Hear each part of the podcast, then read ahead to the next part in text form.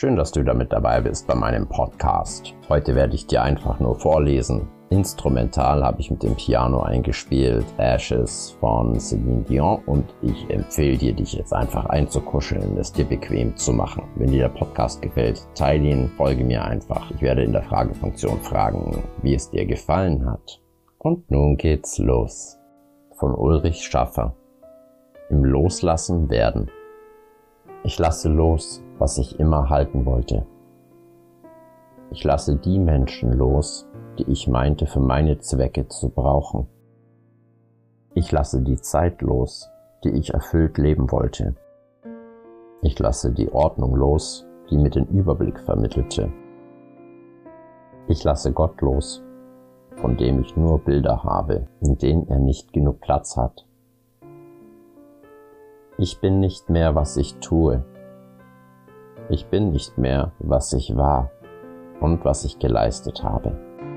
Ich lasse meine geheimen Bilder von mir los, dieses große Bilderbuch im Kopf, nach dem ich versucht habe zu leben. Ich lasse mich los.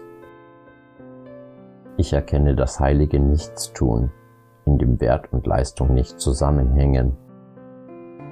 Ich sehe die Schönheit des Chaos, aus dem alles entsteht. Ich spüre den Segen, der darauf liegt, nichts mehr zu wollen. Ich ruhe nach sechs Arbeitstagen und genieße das Paradies der Gedanken.